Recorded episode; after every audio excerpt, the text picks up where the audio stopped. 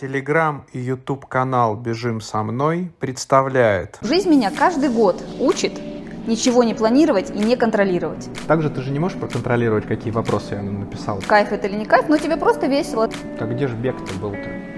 Ну, потом, потом, понимаешь, занесла нелегкая. И я вот люблю все это, особенно уже Препарировать старшей животных? школы. Да, я лягушку вскрывала. И считаю, что бегунам этого делать не надо. Если верить твоей странице Википедии... У меня страница Википедии есть. Юху! Меня хлебом, да, не корми, дай мне вот это вот погрязище, поваляться. Никогда, птенчики, так не делайте. Что тебя в марафон-то понесло? Понимаешь, уже пора бы раздуплиться, как говорится. И сделать свой собственный русский дайхард. Класс. А что? А интересно, а могу? Мне так понравились сейчас молнии в твоих глазах, когда ты мне отвечала на этот вопрос. Через год встретимся, а ты ё- этот, э, йогин будешь. Трусики и бусики, как говорится. Что тебя туда занесло вообще? Я была молода, мне нужны были деньги. И пускай в лохмутые кроссовки из носа торчит сопля. Главное, что-либо делать, неистово это любя. Будем считать, что у тебя на мальчиках не получается одним словом. Я реалист. Мы имеем то, что имеем. Вот сложилось так и никак иначе. Бывает, когда тебе бежится, и ты бежишь. А бывает, когда тебе не бежится, Но ты бежишь. но ты бежишь. Да я просто бегать люблю. А теперь самый главный момент. Работают ли камеры? Мое самое любимое время. Еще Да? подкаст не начался, но уже все снимается, и это никуда не пропадет и в историю войдет. Тебе удобно в этом кресле? Да, вполне. Ты готова в нем Хорошо, провести час 42, отвечая Да, на да, кучу да. каверзных вопросов, которые я тебе приготовил? Всегда готова. Ну, иногда я буду делать вот так, но в целом, да. Да, да, да, да, да. Основной инстинкт. Мы уже знаем, что у тебя это хорошо получается. А, когда ты последний раз давала интервью? Так, в начале мая, по-моему, э, корреспондент э, портала Ну, это же, это же было что-то типа... Ну, после соревнований обычно меня Да, да, спрашивали, да. как прошло. Там 3, 4, 5 вопросов. А вот именно что-нибудь Да. такое большое, просто я ничего не нашел. Что-то, что-то большое.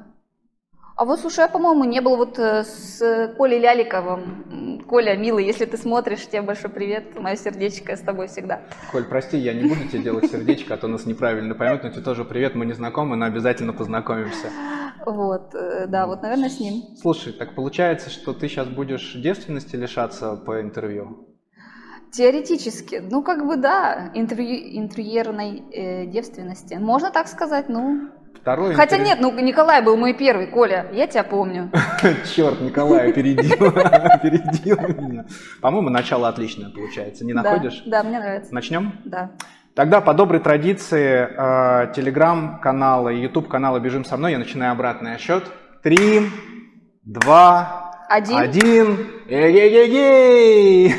Поехали. А, Пятая серия третьего сезона, и я снова с вами, моя гостья тоже с вами, но еще пока вы не будет, пусть для вас еще будет пока сюрпризом, кто она. Я думаю, что многие ее узнали, но мне же ее нужно представить. Как вы знаете, у меня с каждым гостем есть своя история, и сегодняшняя моя гостья, она никак не может тоже отойти от этой традиции. Около 10 месяцев назад, когда телеграм-канал «Бежим со мной» только начинал набирать ход, я обратил внимание на телеграм-канал «Тетя Наташа фигни не посоветует». Этот канал отличался подачей информации от аналогичных каналов на просторах русскоязычного телеграма. В тот момент «Бежим со мной» и ТНФНП, ты не против, что я такое сокращение сделал для Э, Да, я, твоего кстати, думала насчет этого, может детища? быть, думаю, так оставить. Потом думаю, а пусть длинно будет, нечего, пусть вот произносят. Ну, тебе сегодня можно. ТНФНП. Практически совпадали по количеству подписчиков, и я, как человек, который хотел развивать свой телеграм-канал, и до сих пор хочу, подпишитесь обязательно на него, я предложил хозяйке канала и моей текущей гости обменяться рекламой каналов для расширения охвата, но получил категорический отказ. Я не обидчивый, и от канала не отписался. И каково же было мое удивление, когда я узнал, кто этот канал ведет. Разрешите представить. Мастера спорта международного класса по легкой атлетике, многократную победительницу и призера первенств всероссийского масштаба, призера и участницу международных стартов, специалиста по бегу на средние и длинные дистанции, а, марафонку. Ты же не марафонист, ты марафонка. Правильно, как сказать? Это как Ты поэ- знаешь, поэт и я к поэтесса. феминитивам отношусь очень холодно. Если меня назовут марафонцем, то, пожалуйста, я А марафонец. как правильно? Ну, ты знаешь, марафонка это больше похоже вот на кроссовку какую-то. Кроссовка, Марафонец. марафонка. Ну, Марафонец. я считаю, ну да, меня это не оскорбит, если меня назовут марафонцем. Мгм. Забыли все, что было перед этим. Разрешите представить мастера спорта международного класса по легкой атлетике, многократную победительницу и призера первенства российского масштаба, призера и участницу международных стартов, специалиста по бегу на средние и длинные дистанции, марафонца, представительницу Приморского края, талантливого поэта, воспевающего бег и не только, Наталью Колоскову. Фу, все, можно заканчивать подкаст. Ой, привет, привет, привет, спасибо, ничего себе. Нажила, нажила эпитетов. Я нигде не своему. ошибся. Да, я думаю, вполне этого достаточно. Достаточно? Ну, Да. пошли, да? То есть пошли кофе попьем. В принципе, можно на этом подкаст Да, заканчивать. я думаю, все. Друзья, да до сейчас, свидания. да сейчас, да сейчас, да сейчас. Так, так просто не отделался. Давай для начала я хочу тебя поблагодарить, что согласилась найти время в своем графике. Наталья живет э, между находкой Москвой и Кисловодском. Ну, там еще Португалия присутствует, но не в текущее время. Э, Поэтому огромное тебе спасибо, что нашла время и так быстро согласилась со мной встретиться. Я это очень ценю. И надеюсь, что этот разговор э, для тебя останется такой же будет таким же приятным, как для меня. Для меня он будет сто процентов приятным. А, спасибо тебе большое. А, самое сложное во всех этих разговорах это первый вопрос. Мгм. Обычно я задаю, выспался человек или нет, но так как я знаю, что ты не выспалась, Наталья специально, Наталья в воскресенье прилетела из Владивостока, а сегодня приехала только из Питера, поэтому выспалась ты или нет, я спрашивать не буду. Я задам тебе такой вопрос. Какое у тебя первое воспоминание из детства, которое тебе приходит в голову? Первое воспоминание. Я стою в коридоре, мама мне застегивает э, желтую курт- курточку с цыпленком. Я собираюсь гулять. Мне кажется, мне года три. Прикольно. Слушай, так значит, тема с цыплятами в телеграм-канале это оттуда, да? Ну, наверное. Меня папа всегда пташкой называл. Наташка Пташка? Да, да, поэтому я думаю от этого. Кем мечтала в детстве быть будущая спортивная гордость Приморского края? Мама говорит, что я хотела быть балериной, потому что у бабушки висел плакат э, с Галиной Улановой, и я всегда говорила, что я буду балериной. Вот. Ну а потом я занималась плаванием и хотела стать тренером по плаванию. То есть сначала в твоей жизни было плавание, потом художественная гимнастика. Меня сначала была художественная гимнастика, потом плавание. Ну, получается, нет, давай не так. Ты росла в спортивной семье, у тебя мама, а, папа занимались постоянно спортом? У тебя пример был перед глазами э, спорта? Э, Профессионального нет, э, ну, такого на любительском уровне. То есть у меня мама там тоже легкоатлетикой давно в детстве там немножко занималась, волейбол она очень любила. То есть у нас, у меня родители такие очень активные люди. То есть всегда досуг обеспечивали активный всегда. А папа? А папа, он, э, у него был, он очень одарен был, но ничем спортивным не занимался. Я думаю, что он мог бы очень хорошо бегать, потому что я видела, как он, э, не тренируясь, бегает. Э, Сейчас я понимаю, что это, конечно, он мог бы, но не занимался ничем. Как получилось так, что ты начала заниматься спортом? Мы уже выяснили, что это была художественная гимнастика. Вот как это Мгм. произошло? Сколько тебе было лет, когда это все началось? Ты знаешь, по-моему, это было 5, 5-6, нет, скорее всего, 5, 5 лет мне было. Вот мама меня отве- отвела на секцию художественной гимнастики. Я не помню, как это было, я помню, что я пришла, меня посмотрел тренер, как они обычно это смотрят, там растяжку, там, как, что ты вообще можешь, э, слышишь ли ты ритм, э, можешь ли ты двигаться, вот и все. И с тех пор я начала ходить на художественную Ну, то есть это был мамин выбор. э, Ты никакую тягу к тому, чтобы быть художественной, заниматься художественной гимнастикой не выказывала. Нет, нет, нет. А Отторжение потом возникло через какое-то время. У тебя нету вот э, по прошествии лет воспоминания, что художественная гимнастика это была каторга? Нет, абсолютно. Нет, то есть это был кайф. Я не могу сказать, ну, в таком возрасте 5-6 лет ты не можешь э, как бы отследить, кайф это или не кайф, но тебе просто весело, ты ходишь на тренировки, ну да, там бывает как-то немножко, немножко тяжело, но ты же выезжаешь на соревнования с девочками, это же всегда такое путешествие, это же весело. Сколько лет длилась твоя художественная гимнастика? Я думаю, года два-два с половиной, до восьми лет где-то, я думаю, На так. шпагат можешь до сих пор сесть? Нет, нет, нет, нет, нет. На шпагат я сесть не могу и считаю, что бегунам этого делать не надо. Это говорит человек, который очень любит йогу и активно практикует, но мы обязательно э, к этому придем. У меня есть пару вопросов на эту тему. А, я правильно понимаю, что потом в твоей жизни появилось плавание? Да. А здесь что за история случилась? А, там по врачебным показаниям так получилось, что э, на приеме у спортивного врача там какая-то ситуация была заплет сосудами, и мне сказали, что э, у меня мышцы развиваются быстрее, чем сосуды растут. Ну, я не знаю с точки зрения медицины, насколько это верно, но врач сказала мне так. И после этого мне сказали, что нужно ходить в бассейн, заниматься плаванием. Вот меня отдали на плавание. Потом я оказалась в спортивной школе, и как-то все пошло-поехало. И в итоге сколько лет ты отдала хлорированной воде? Девять, около восемь-девять. То есть с восьми ну, до конца школы, до 16. Так где же бег-то был-то? Ну, потом, потом, понимаешь, занесла нелегкая. Стоп, стоп.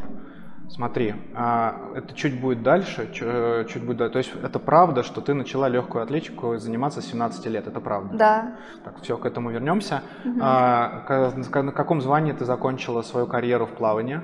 Кандидат мастера спорта. Мама мия. А, художественная гимнастика, наверное, второй, второй юношеский, что-то в этом роде было. Нет, второй взрослый, по-моему. Второй это, взрослый. Прости, я как папа да? гимнастки, мне кажется, что если ты начала лет? в 5 лет, там в 7-8 лет, второй взрослый, это слишком круто. Да? Да, тебя бы не отпустили бы тогда бы из художественной бы гимнастики. Ну, у нас была очень талантливая девочка, я была на вторых ролях. Я обычно занимала второе место всегда. А, Оля Соколова, которая сейчас э, в, ну, в Голливуде, вот она к Star Wars имела отношение, ставила хореографию. Вау. Угу, да. Олечка, Олечка вообще просто супер. Прям сегодня не подкаст, а какое-то обращение к своим знакомым. Коля Лялику, теперь Коля Соколовой. Кому еще? Кому я, хочешь передать привет? Я, я, тебе, я тебе пробиваю поляну, чтобы ты уже так это... Оброс, оброс. А, ты хорошо училась в школе? Я, вот именно, что я хорошо училась. Я не отлично училась, я такой вот среднячок. Я, ну, я без троек закончила школу, там, три, по-моему, у меня четверки вроде были. Три, три или четыре. Ничего себе среднячок. Да ты хорошист? Ну, хорошист, ну, хорошист, да. Ну, человек, который специализируется на средних дистанциях, э, конечно, среднячок, везде, везде среднячок присутствует. Да, да, да, ты сейчас копаешь мои комплексы просто. Комплексы, комплексы. Какой любимый предмет у тебя был в школе? Биология. Мне очень биология нравилась Почему? вообще. Э, ну, я вообще, я, я вот люблю все это, особенно уже старшей школы. Да, я лягушку вскрывала, э, сердце из нее доставала, оно так билось, мне нравилось. А какой нелюбимый самый был?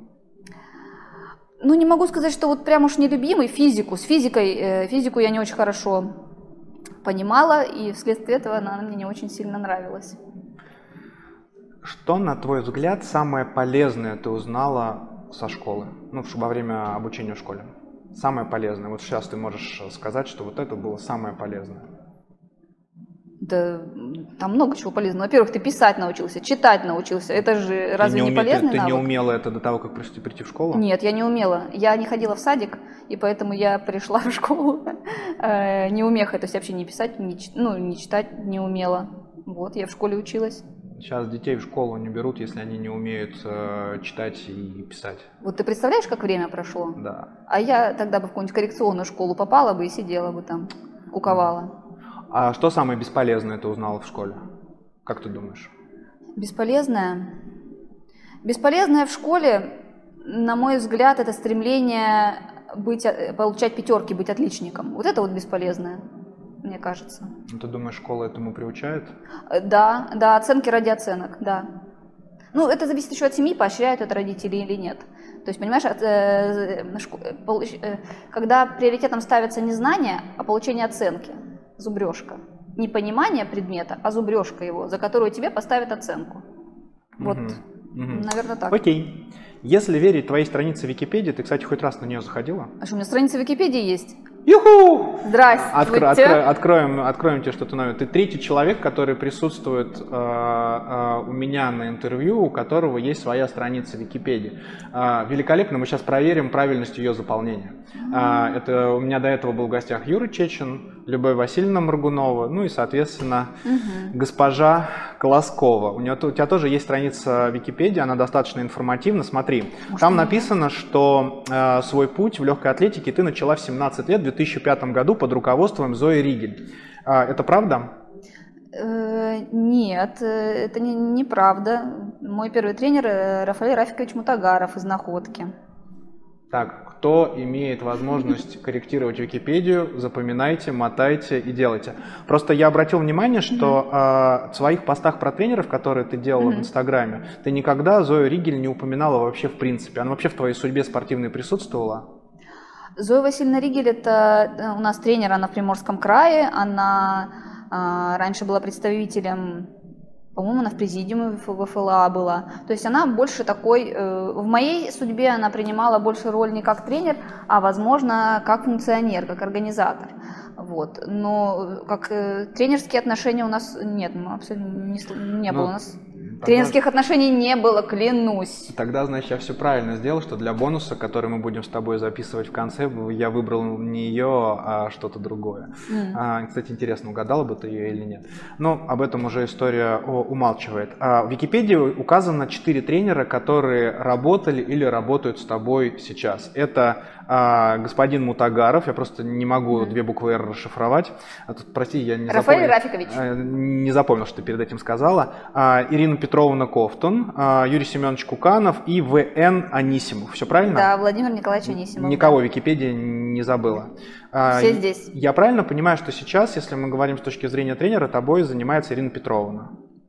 Э, да, да, Ирина Петровна Кофтун и Юрий Семенович Куканов, ну, когда я здесь в Москве, он мне существенно помогает. Ну, а остальные специалисты, они в какое-то время были, присутствовали в твоей, да. А, присутствовали в твоей карьере. Ты второй мой гость, мастер спорта международного класса. Первый была Любовь Васильевна Мургунова. Угу. А, и, кстати, первый действующий мастер спорта международного класса, который присутствует у меня на подкасте. И у вас а, с Любовью Васильевной есть общее звено. А, вы оба занимались, но в твоем случае занимаетесь у Юрия Семеновича. Совпадение? Нет, я так не думаю.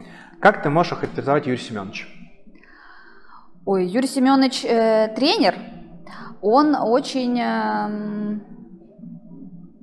спокойный, э, уверенный в том, что, ну, в своей методике, в том, что он говорит.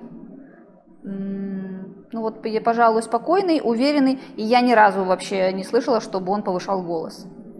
Ни разу. А может, ты просто не даешь повода, чтобы он на тебя наругался? Как с синдромом отличницы, как мы только, только что выяснили, что... А, ну, ты знаешь, в разных ситуациях э, я же бывала с ним, и когда не только я же могу повлиять на его настроение, да, и повышение или не повышение голоса. Но вот э, ни разу я не видела, чтобы он как-то так возмущался. Вообще вывести Юрия Семеновича из себя, мне кажется, это довольно сложно. Я попрошу тебя охарактеризовать Юрия Семеновича одним словом. Какое это будет слово? Спокойный. А, спокойный. Кто вообще вот для тебя тренер? Ты уже мастер спорта международного класса, можно сказать, э, элитный российский спортсмен, лидер, э, один из, одна из лидерш лидерш, не нравится мне слово лидер, один из лидер атлетов, атлеток э, Приморского края. Вот кто для тебя по прошествии всех, всего этого времени в легкой атлетике является тренер? И вообще, в принципе, нужен ли мастеру спорта международного класса тренер? Потому что я знаю, что ты сама тренер, ты же вполне можешь тренировать саму себя. Ради легкой атлетики для тебя есть что-то новое уже? Да, всегда есть что-то новое, конечно, есть. И спортивная наука – это же такая сфера, она относительно новая. И там постоянно появляются какие-то новшества. И надо, если ты хочешь как-то развиваться как тренер и как спортсмен, нужно стараться как-то эти новые знания получить. Вот, поэтому, конечно, есть. А возвращаясь э, под пункту вопроса, нужен ли высококлассному или высококвалифицированному спортсмену тренер, то я считаю, что, конечно, нужен. Потому что часто ты со стороны, вернее, ты, когда находишься внутри подготовки, ты не видишь огрехи, которые ты делаешь. Вот для этого, кстати, хорошо, я вот веду, веду дневник, ортодокс, как, как ортодокс настоящей ручкой все записываю, все параметры свои, сам самочувствие. И потом уже по прошествии сезона ты открываешь и смотришь, либо с тренером, либо сама, и вот видишь там картину целиком, так скажем, как, почему так вышло. А когда есть тренер со стороны, он тебе может сказать, что у тебя не так, а вот здесь ты заблуждаешься. Мы иногда с тренером можем там ну, не спорить, но дискутировать э, я пытаюсь с ней дискутировать по поводу того, там, каких, каких-то отрезков, да, что мне лучше дать. А, вот. И часто она оказывается права, если я поступаю по-своему вдруг. Такое бывает, ты можешь поступить э, по-своему. Как-то, ну, я могу продавить ну, продавить могу иногда. Но сейчас я вот так не делаю. Это э, два раза в моей жизни такое было, когда я продавливала свою позицию, и в итоге все получалось э, не очень хорошо. Вот. Ну, понятно, э, если мы возьмем, две работы не сделают твою подготовку, они не, но они могут э, сгладить э, там какой-то положительный эффект, ну то есть его нивелировать. Поэтому... Ты сама выбираешь старты, на которых ты побежишь в сезоне, или а, тебе тренеры говорят, или, может быть, у тебя менеджер есть, просто про твоего менеджера я нигде не нашел информацию, которая говорит, где ты должна бежать. Mm-hmm. А, ну, потому что от этого в моем сугубо а, дилетантском понимании а, зависит подготовка спортсмена, который будет выстраивать тренер.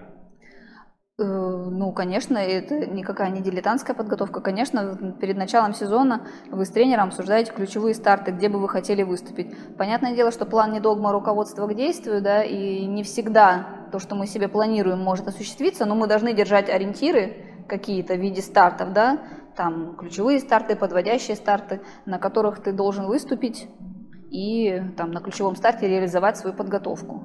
Вот, конечно, поэтому сначала, да, обсуждаются старты.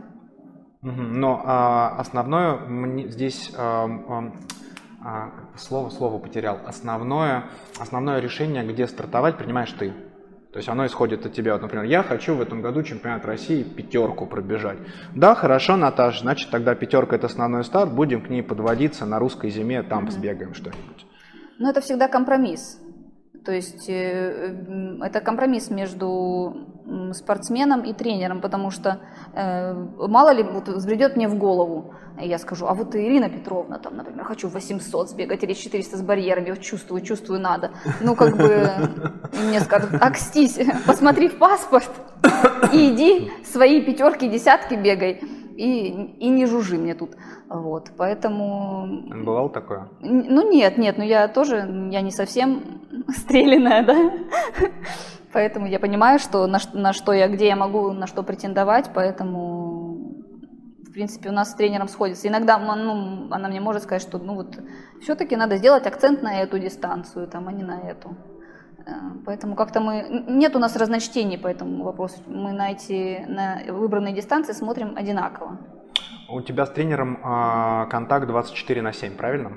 Ну да, да. То Ты есть... в любой момент можешь ей позвонить, или да. она тебе может позвонить да. и, и задать любой вопрос. А как выглядит вообще, в принципе, планирование вот твоей работы? Ты сейчас знаешь тренировки, которые ты должна сделать там до конца недели или только на 2-3 дня. То есть как это вообще вот у профессионального спортсмена происходит?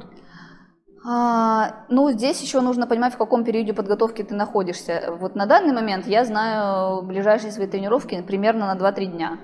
Ну, то, с точностью уверена до завтра. Вот, потому что ну, всегда могут быть коррективы в виде самочувствия, погодных условий, ну и прочее вообще, все, что у тебя может приключиться. Э, как бы тренировка это не, не что-то такое императивное, что ты должен кровь из носу сделать. Есть, конечно, такие тренировки, которые ты действительно должен кровь из носу сделать, но их это очень точечные такие э, акценты в подготовке. Бывает такое, что ты смотришь на тренировку, которую тебе написал тренер, и ты вот не понимаешь, зачем она тебе вот в данный момент нужна? Ты знаешь, такое было, наверное, ну, где-то, наверное, до года 2012 -го. Вот. Ну, а потом как- как-то нет. То есть я начала интересоваться, читать, разговаривать с тренером, чтобы она мне объясняла, что для чего. И потом вот где-то вот с моих 24 лет я в целом как-то э, начала вникать в эту тему больше, потому что раньше мне э, скажут, э, бегай это, прыгай это, там, приседай это, я буду делать. Вот. А потом это как-то ты все равно же оперяешься. Согласен. Все сводится к цыпленкам, цыплятам. Окей. Угу. А, я знаю, что ты тренируешь. А, вот какой ты тренер? Как ты себя как тренера характеризуешь? Только, пожалуйста, не отправляй меня к своим подопечным, чтобы они тебя характеризовали. Как ты себя характеризуешь как тренером? Мне хочется верить, что я адекватна. Что я адекватно реагирую на обстоятельства учеников, на их самочувствие, беру внимание их самочувствия, там личные какие-то моменты, потому что у меня тренируются люди, которые, ну, не профессионалы, они, то есть они совмещают бег с работой. Таких э, профессионалов нет. Господа подопечные Натальи, напишите, пожалуйста, в комментариях, адекватная она тренер или нет. Это очень интересный вопрос, я обязательно этот момент э, выделю. Похвастайся успехами своих подопечных. Они точно это будут смотреть, я не сомневаюсь, им будет очень приятно, если ты кого-то из них э, отметишь. Явно же есть какие-то маленькие победы. Ну да, но они на то и маленькие. Я, знаешь, я тренирую на волонтерских началах. Поэтому, что ты имеешь в виду? Ну, то есть я этим занимаюсь, э, так скажем, не с коммерческой точки зрения абсолютно. То есть э, и, и учеников у меня э, не так много. Просто потому что ну, мне нужно свою подготовку вести, контролировать. Что касается какой-то полной подготовки, то я веду своего мужа, у меня есть птенчик Максим. Максим, привет. Привет, Макс. Вот. Э, и, ну, и, с, и со служивцем мужа помогаю по подготовке. Вот, поэтому, ну, ну вот муж-то у меня там бегает, там что-то выигрывает, ну, такое. Молодец он у меня. Понятно. Ладно, окей. А, если верить Википедии, то тебе потребовалось два года с момента начала тренировок, чтобы попасть в юниорскую национальную сборную по кроссу. То есть ты а, начала в 2005 году, в 2007 ты уже вошла в национальную сборную, и до 2013 года основными твоими достижениями они были в кроссовой дисциплине. Что такое соревновательный кросс? Вот объясни всем, вот я лично не понимаю, я вот считаю, что кросс это что-то типа между трейлом и асфальтовым забегом, когда ты бегаешь просто по грунтовым горкам, вот в моем понимании, что такое, что такое соревновательный кросс? Но кросс как э, дисциплина легкой атлетики – это бег по пересеченной местности. Да? Э, соответственно, пересеченная местность может быть абсолютно разная. Тебе туда могут песка насыпать, бревен каких наложить, грязище. Вот я вот это все очень люблю. Вот меня хлебом да, не корми, дай мне вот это вот по грязище, поваляться через бревно, перепрыгнуть, вот это все мое любимое. Угу, угу. А, слушай, а вот э, у тебя получалось в кроссе, как происходил вообще выбор специализации спортсменки Натальи Колосковой? Вот ты начала заниматься легкой атлетикой, э, и вот как вот как начала развиваться вот именно твоя карьера с точки зрения того, на что ты будешь специализироваться? Мы рано или поздно к стиплю придем, но вот тем не менее вот этот mm-hmm. путь, как это происходило, и просто интересно понять, как вот у легкоатлетов это происходит, то есть как вот эти пробы пера идут. Или тренер посмотрел такой, нет, сотка, нет, угу, кросс, а потом через пару лет три тысячи зуб даю. Как это происходит? Ну, сразу было понятно, что я склонна к длинным бегам. Ну, опытные тренеры это сразу видят по бегу. Вот. Но так как э, я была относительно молодой, естественно, э, так, как скажем там, э, нежелательно сразу нырять в омут марафонов, полумарафонов и прочих э, дистанций. А тебе хотелось, длинных. вот когда была молодая? Ну, мне, да, было интересно. Ну, вот бы марафон, так интересно, бежишь, как это все, так все это загадочно. Вот, поэтому, а вообще кросс, я считаю, что кроссовые соревнования – это основа бега на выносливость. Именно из кроссовых соревнований э, потом уже, э, если человек может бегать кросс на соревнованиях и успешно, он может многие дисциплины бегать на дорожке очень хорошо. Поэтому это такое, знаешь, мне кажется, такая базис, такая вот основа, из которой выходят э, средневеки и стайра.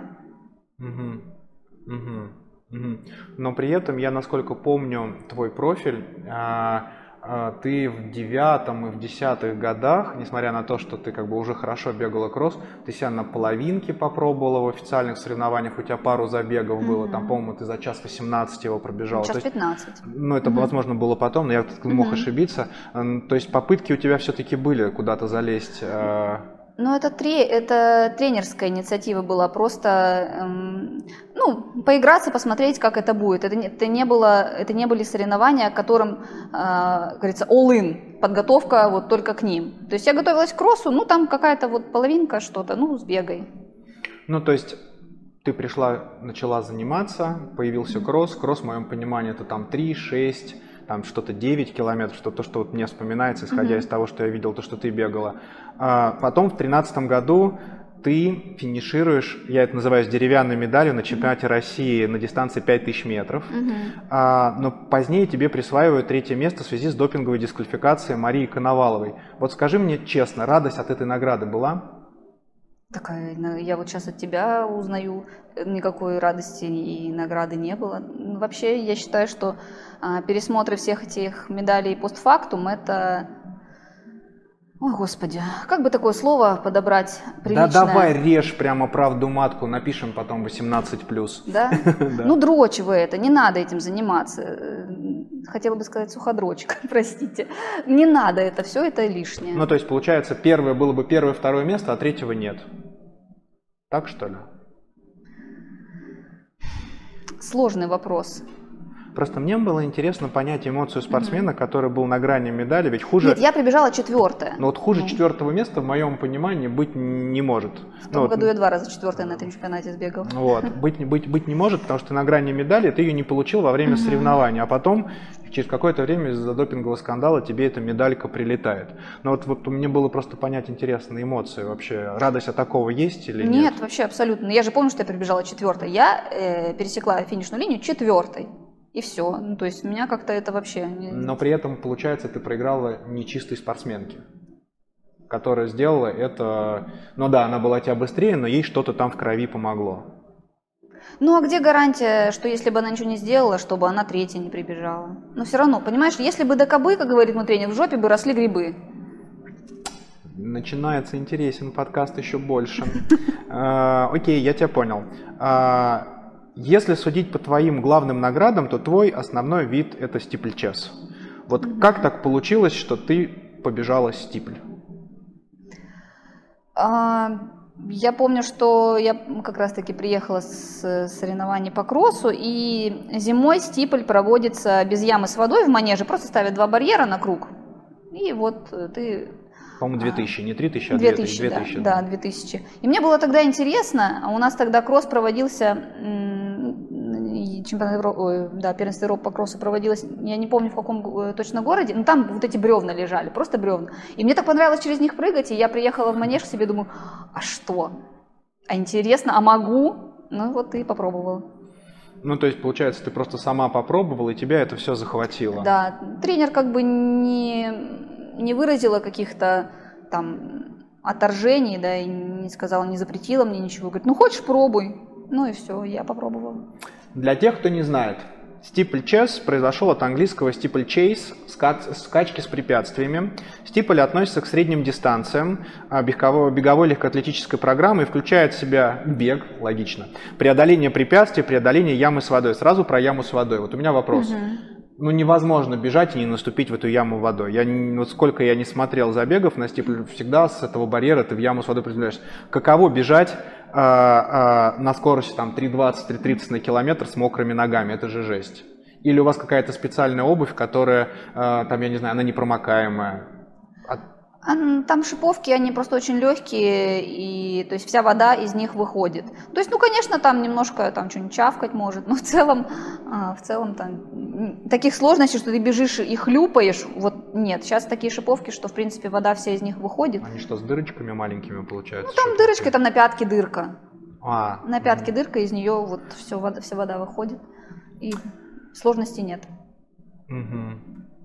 И получается, что ты начала в 2005 году заниматься, а стипль стал олимпийским видом спорта в 2008 году. Мгм. Насколько я помню, сразу же наша легкоатлетка заняла первое место, при том с, с олимпийским рекордом. Да, Гульнара который- Галкина Самитова. кото- который держится до сих пор, только мировой рекорд ее побили. Мгм. А, И вот а, можно сказать, что в 2014 году стипль уже становится твоим основным видом спорта, когда ты берешь бронзу на чемпионате России и отбираешься на чемпионат Европы в Цюрихе. Мгм, да. А, скажи мне, пожалуйста, а, пока еще сделаем тайну, для нас не тайна, какое ты место заняла в Цюрихе, какой был план на чемпионат Европы?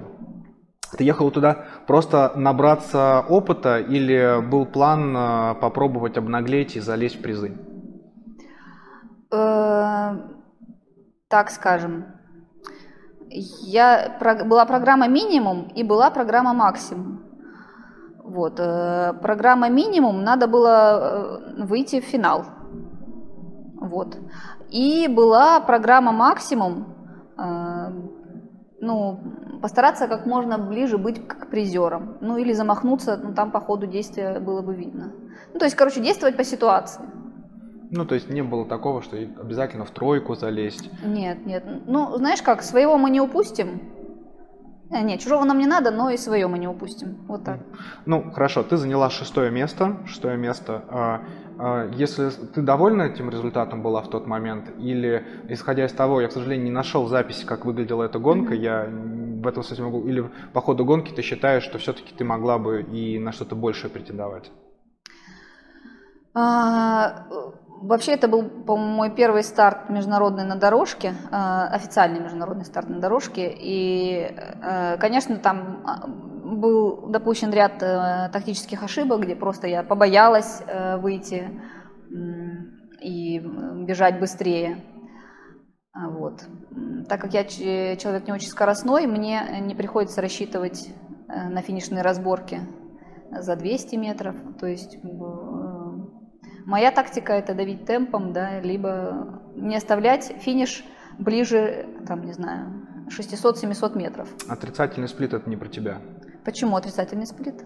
А, а почему отрицательный сплит? Это же когда... Это когда вторая половина быстрее, быстрее, быстрее чем э, Ну почему? Вот, почему? Это про меня. Про Просто э, она будет более, плавная. Не, не, более плавная, да, она не будет с резким перепадом. Слушай, скажи мне, стипль, сколько в стипле вообще э, зависит от тактики успешности? Да, много зависит. Э, Мне кажется, вообще... больше, больше, чем просто от обычной дорожки. Там же присутствует еще как минимум преодоление препятствий, угу. э, на которые тоже происходит затрат сил. Да, безусловно. Но э, знаешь как? Если ты физически здоров и можешь с первого километра поддерживать высокий темп, то, как говорится, только успевай ноги поднимать над, над барьером, да, и главное не зацепиться. Вот, поэтому, нет, тактические моменты есть какие-то, можно там, э, там как-то там продергивать группу какими-то резкими переключениями, э, проверять, кто как на ходу, не на ходу. Но в целом тактика-то... Я, конечно, такой тактический игрок, не самый, не самый сильный, я считаю. Моя сильная сторона – это э, быстрый темп самого начала, по возможности. Вот и все. Прикольно. Ты знаешь, скромность, как и красота, она либо есть, э, либо нет, mm-hmm. либо, либо, либо ее нет. Вот ты человек, которого вот скромности просто вагон и маленькая тележка. Все у тебя, mm-hmm. все у тебя шикарно. Не надо скромничать с точки зрения тех результатов, которые ты добивалась. А, и по поводу, по поводу темпа, твой темп для меня это какой-то космос. Поэтому все, все, все супер, Наташа. А, Спасибо, но все относительно, да? Относительно, конечно же, относительно. Скажи, пожалуйста, а, вот чемпионат Европы в Цюрихе, это твой самый главный профессиональный старт, если брать с точки зрения названия. Потому что универсиада, о которой мы заговорим чуть позднее, наверное, в моем понимании это все-таки не профессиональный старт. Это, хотя ты сейчас со мной, возможно, поспоришь, это мое личное мнение. Mm-hmm. Вот э, как ты думаешь, это твой главный профессиональный старт в карьере был? Потому что у тебя чемпионатов миров не было, Олимпиада, mm-hmm. о которой мы тоже поговорим, ее тоже не mm-hmm. было. Вот если вот так сейчас посмотреть на твою карьеру. Ты знаешь, э, для меня они, наверное, равнозначны. С, уни... Э, с универсиадой. Да, я считаю, что они равнозначны, потому что я в, в полной мере могу назвать себя студентом. А, то есть я там полноценно училась, э, ну, прям полноценно. То есть они, Поблажек там, не говоря, было из-за того, что у тебя была спортивная карьера уже в тот момент? А, ну, поблажки состояли лишь в том, что мне разрешали а, брать задания с собой и уезжать на сборы. Но после возвращения со сборов я должна была сдать все долги, и после этого только меня допускали на экзамен. Ну, и когда первое образование получала, международные отношения. Вот, там было так. То есть всем было как бы, ну, ты молодец, конечно, ну, как бы, а учиться кто будет? Я считаю, что это на самом деле очень важно. Поэтому я а, в полной мере студент. Я, чему я очень рада. Угу. Но тем не менее, то есть универсиаду ты ставишь в, как минимум в один ряд с чемпионатом Европы, который ты бежала. Ну, так скажем, шестое место на чемпионате Европы и второе место на универсиаде, наверное, равнозначны для меня. Я тебя, я тебя понял. Самое яркое впечатление от чемпионата Европы в Цюрихе? Ой, это предварительный забег. И мы бежали, и с, нами бежала швейцарка такая, а, девушка очень-очень высокая, и фанатский сектор Шве- Швейцарии сидел, и мы когда подбегали, настолько они болели за нее и кричали, что тебя вот этой волной сносило. Я прям чувствовала, а, что вот волна вот эта вот звуковая идет, и тебе вот так вот, э, ну, вот сбоку ты бежишь, и она тебя бьет. Они ее настолько поддерживали. Вот это, наверное, самые такие впечатления. И так было каждый круг. Слушай, с точки зрения вот профессионального спортсмена, ты бежишь забег, там, условно говоря, а, какую-то какую-то дорожку, ну, не короткую, а среднюю или длинную а реально слышно болельщиков, потому что вот я помню по себе, когда играешь в футбол, я максимум играл в футбол при 10 тысячах людей. Ты когда начинаешь играть, ты не слышишь, что вокруг происходит. Ты просто не концентри... ты настолько сконцентрирован на игре, что все, что происходит вокруг тебя, ты не mm-hmm. слышишь, только слышишь, что вот тебе человек, который рядом с тобой находится. А, а когда ты бежишь на стадионе, ты слышишь стадион? В том-то и дело, что я сначала не услышала, а почувствовала волну, а потом я поняла, что это звук. Ага, ага. То есть это было так. То есть, то, то есть в принципе, э, слышно, то есть какой-то звук, если кто-то кричит «Наташа, давай», ты вряд ли это услышишь. Ну, зависит от арены. Или от того, кто кричит. Какая арена, да, и кто кричит. Ну, вообще, так интересно, что, допустим, голос тренера ты услышишь. Он как-то из общей э, массы или толпы вот может выделяться. Или мозг так ну, реагирует, ну, тренер, может... тренер. Да, да, да. Тренер надо, а, надо слышать. Мы уже перешли с тобой к универсиаде, это был 15 год, ты там заняла второе место. Расскажи поподробнее про это время, что такое универсиада, чем запомнилась, то есть э, какая-то была атмосфера, ведь по сути своей это студенческая олимпиада, то есть была ли там какая-то университетская деревня, то есть это как большая семья. Безумно интересно, расскажи поподробнее вот про это время, все, что ты хочешь рассказать, потому что мало с кем можно пообщаться, кто принимал участие в универсиаде, ну и тем более занимал такое высокое место в легкой атлетике. Но ты все правильно заметила, что универсиада, да, это Олимпиада, да, но для студентов. Вот, поэтому, конечно, там есть э, студенческая деревня, деревня универсиада, где все живут, все виды спорта, все страны. Вот, конечно, это такое незабываемое впечатление в моей жизни. А, вот там, кстати, чувствуется, хоть и, хоть и легкая атлетика это личный вид спорта, да, но там э, какое-то командное единение чувствуется. Вот, поэтому, конечно, на универсиаде было очень здорово, и несмотря на то, что для меня-то там условия были привычные, ну, то есть там влажно в Корее было, влажно и душно. То есть у нас в Приморском крае влажно и душно – это обычная ситуация. Вот, то есть для, для многих спортсменов это было непри, непривычно, для меня, в принципе, это было привычно, поэтому самые приятные впечатления только от той поездки, от людей – с кем-нибудь познакомилась из иностранцев, с кем до сих пор поддерживаешь связь спортсменов? Вот, слушай, нет. Э, дело в том, что я прилетала туда с командой, а улетала э, сама по себе, потому что у меня на этот сезон были большие планы, и мы так с тренером по срокам рассчитали, что мне надо было быстрее вернуться в Москву и начать подготовку на Западе, чтобы успеть подготовиться к предстоящим, ну, другим соревнованиям. Вот, поэтому я на самой главной тусовке после всех соревнований не осталась. Поэтому особо там как бы, да, мы не, ну, не познаком... ни с кем не знакомилась. В 2016 году ты берешь бронзу чемпионата России и отбираешься на Олимпийские игры в Рио. Наверное, одна из самых таких неприятных тем э, нашего подкаста с тобой. Э, вот ты узнаешь, что ты не едешь туда, помнишь свои эмоции, вот как, э, вот когда это вот, тебе только об этом сообщили, и вообще Олимпиада была ли мечтой спортсменки Натальи Колосковой?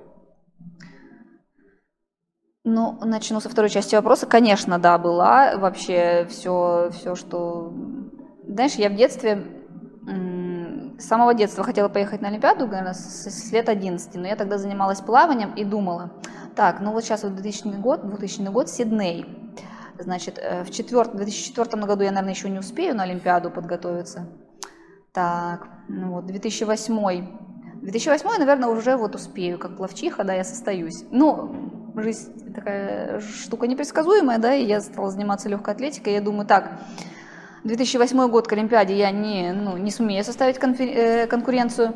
2012, ну, можно попробовать. Вот. В 2012 я в итоге пятая осталась на отборе. Вот. И в 2016 году э, сложилось что-то, но чего-то не хватило. Вот. поэтому все вышло так, как вышло, да. Не было желания, когда ты услышал, взять и закончить вообще спортом из-за вот этой несправедливости? Знаешь, э, по прошествии времени уже э, многое подстерлось, э, потому что, наверное, как-то мозг блокирует все эти неприятные воспоминания, потому что я считаю, что ну, по прошествии этого времени я понимаю, что вот тот сбор, который мы ожидали, когда решение, когда все это будет, это был вообще самый, самый сложный сбор в моей жизни. Хотя мне казалось, что я себя так бодро чувствую, знаешь, у меня так, было такое ощущение, я никогда не принимала такого, ну, каких-нибудь там средств, которые тебя как-то разгоняет физически, ну, как-то псих, психотропных, mm-hmm. да, но вот у меня было ощущение, вот э, я практически перестала спать, я спала по 3-4 часа в сутки, но у меня было колоссальное количество энергии, и мне казалось, что вокруг все такие медленные. Какие-то они все медленные, а мне надо, я быстро говорила, быстро все делала, то есть у меня был такой вообще заряд такой энергии был, но потом, конечно, по прошествии полутора месяцев я в такую яму попала, с которой еще очень долго выбиралась. Вот. Поэтому это такие самые, вот это, это вот единственное, что я помню из э, тех ощущений. А что я конкретно чувствовала, когда нам а, прислали письмо на почту, ну, что мы там не подходим по каким-то параметрам? Ну, было ну, как бы сильное расстройство и ощущение, что это не со мной, неправда, и вообще сейчас все переменится. Смотри, угу. твой рекорд на стипле 9.31, а, я секунды не угу. помню. Пусть, как у любителей, все секунды принято отрезать, это угу. ближе к минутам. Если вот твой рекорд наложить на финальный забег в той Олимпиаде в 2016 угу. году, ты бы заняла бы восьмое место. Первое место выиграла текущая мировая рекордсменка mm-hmm. Руджи из Бахрейна с результатом 9-12. Вот э, с точки зрения, вот если представить, что ты ехала на Олимпиаду, если ты, конечно, это помнишь, вот на какое место ты рассчитывала там, к чему ты готовилась? Просто выступить, представить свою страну или все-таки была мысль, Наташа, не замахнуться ли нам из находки на медальку? Так, э, ну, вообще все эти спекуляции на тему, что было бы, я не очень люблю, потому что я реалист. Мы имеем то, что имеем. Вот сложилось так и никак иначе. Но э, подготовка спортсмена, она строится как? Да? Есть, мы помнишь, с тобой разговаривали, есть ключевые старты, есть да, старты подводящие. Да. Чемпионат России при всем, э, при всей его серьезности и отборе, это э, был старт подводящий. То есть э, Тренер у меня, надо дать ей должное, она умеет э, подвести э, подготовку к главному старту. И по моим ощущениям и по ее прогнозам, то есть э, чемпионат России, это, то есть нам надо было залезать в стройку. То есть сверх, сверх каких-то суперсекунд стараться... Отобраться. Да, нужно, надо, было, было стар... отобраться. надо было стараться от, от, отобраться, да, а потом уже стараться прирастить форму. Вот. И я в себе этот потенциал чувствовала, но говорить, что я бы там сбегала и пробежала как-то э, так, ну, я не могу, потому что это не сложилось. Ну хорошо, давай по-другому перефразируем. Э, постараюсь обойти твой категоричный ответ. Мне так понравились сейчас молнии в твоих глазах, когда ты мне отвечала на этот вопрос. Смотри, э, там были бы лучшие спортсменки мира в твоем виде спорта. Это была бы очень быстрая пачка, они бы явно твой рекорд бы сдвинули. Согласна? Ну, конечно, конечно. Прекрасно. Ура! Со мной, да. согла... со, со мной да. тетя Наташа согласилась. Да, да. А, 22 год. Ты дебютируешь на марафонской дистанции и с места в карьер прибегаешь пятой на пульсе 137. Это отдельная история, мы обязательно ее затронем. Угу. Что тебя в марафон-то понесло? Ну так а что? Ну возраст уже, понимаешь, уже пора бы раздуплиться, как говорится. Можно ли считать, что ты начинаешь переквалификацию на марафонские пробеги, и что в ближайшие годы, э, ну я не знаю, можно ли говорить в твоем случае, позволишь ты мне сказать, на заре твоей карьеры, или может mm-hmm. только рассвет твоей карьеры, судя по тому, какой у тебя был пульс на этом марафоне, какой там запасище, не запас, mm-hmm. а запас еще присутствовал. А, можно ли говорить, что ты сейчас переквалифицируешься на марафонскую дистанцию, и в ближайшее время мы будем тебя видеть э, в основном там? Ой, знаешь, я по натуре своей просто человек, который все любит гиперконтролировать, вот все. Но жизнь меня каждый год учит ничего не планировать и не контролировать. Потому что на каждое мое, а я вот сейчас вот здесь вот э, проконтролирую, а я вот здесь вот могу улучшить, я вот это сделаю, я вот здесь соломки себе подстелю, ну, в плане подготовки, да, какой-то.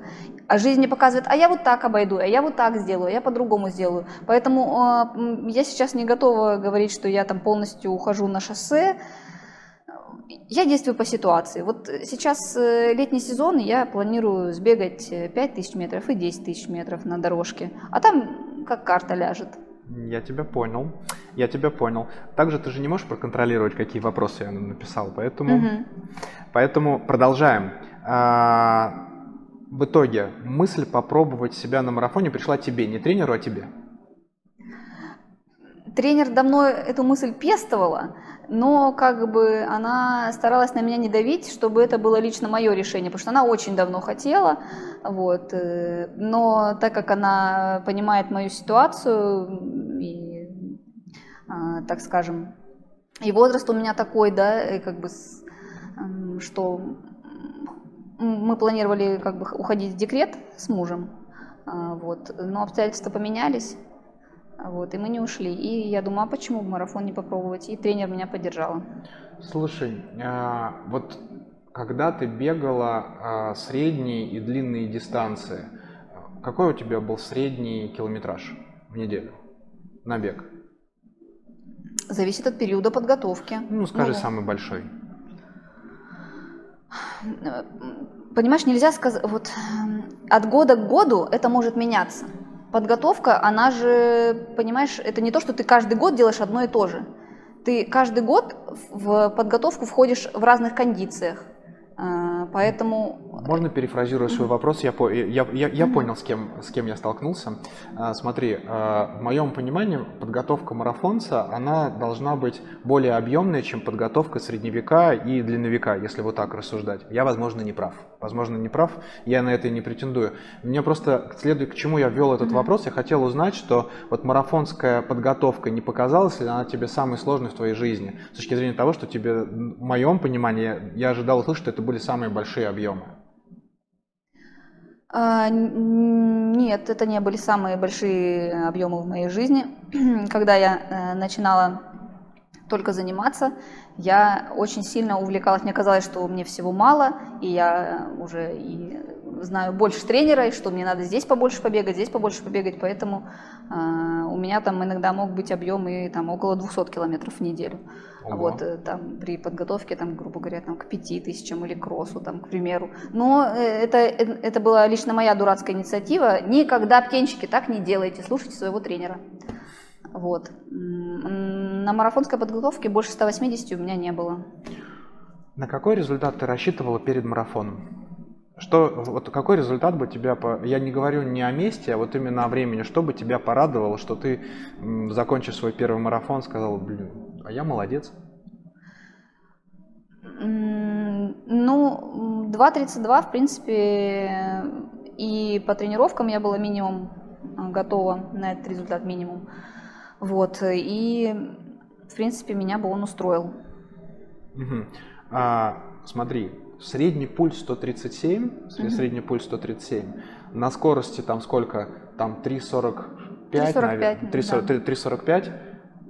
Ну, это нереальный запас. У тебя самый высокий пульс, ну, наверное, 180-190 же, это верх твой. Какой? Ну, 100, за, за 190 у меня пано 178-180. 137. Я читал твои посты. То есть ощущение реально было намного... Просто этот пульс – это как бы легкой пробежки, ну, в моем случае, по крайней мере. Соответственно, а, если исходить из ощущения, это было тяжело, то, что ты писала, но пульс говорит об обратном.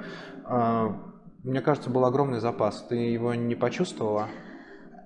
По сей день у меня нет четкого понимания, что произошло на этом марафоне. Я привыкла все анализировать, я люблю вот э, копаться в циферках, сопоставлять факты четкого понимания у меня нет, что произошло. Э, но опять же, эм. Э, пульс, да, на часах пульс показал так. Но, может быть, э, он был не... Я уже начинаю сомневаться, может, он был там не совсем точный. Может быть, как-то часы меня мои подвели. Обычно часы вот с руки, они завышают, они не занижают. Они как раз завышают. Ну, я не знаю. Вот, вот знаешь, у меня было ощущение, что вот я состою из двух половин. Мало половин. Олечка Бузова, привет. Вот, что сверху я бегу кросс, и я не дышу вообще, я могу разговаривать с человеком, который рядом со мной бежит.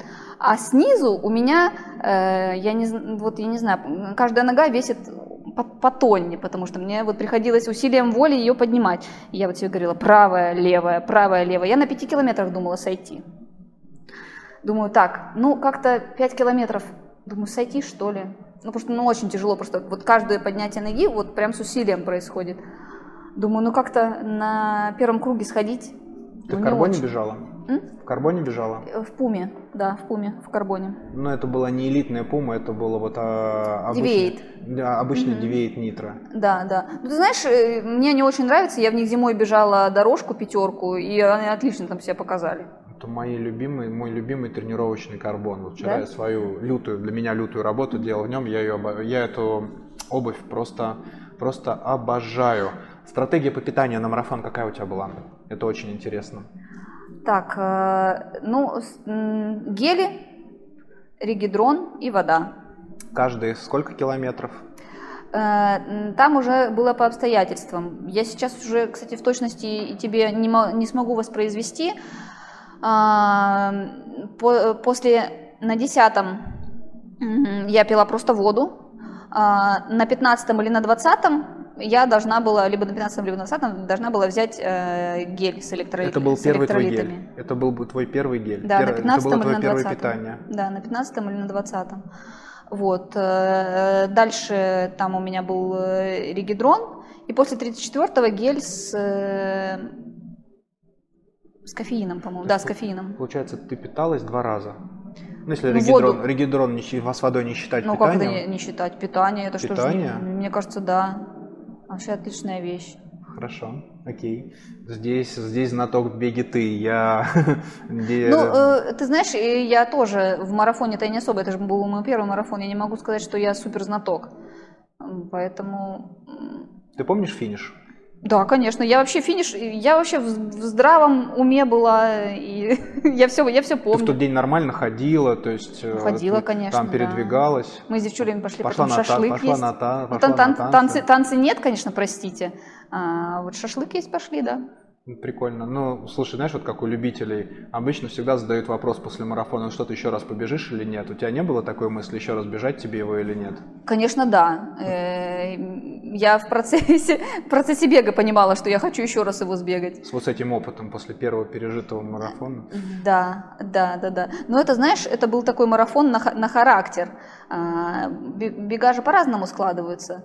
Бывает, когда тебе бежится, и ты бежишь. А бывает, когда тебе не бежится, Но ты бежишь. но ты бежишь, и тебе надо. Вот в этом плане а, бег – это очень такой честный вид спорта. Он тебе показывает, э, кто ты есть. Ну, не то чтобы кто ты есть, а показывает, а вот а что ты можешь? А можешь ли ты преодолеть? И насколько сильно ты этого хочешь. Насколько ты сильно этого хочешь, да. Твоя самая любимая тренировка это какая? Да я просто бегать люблю.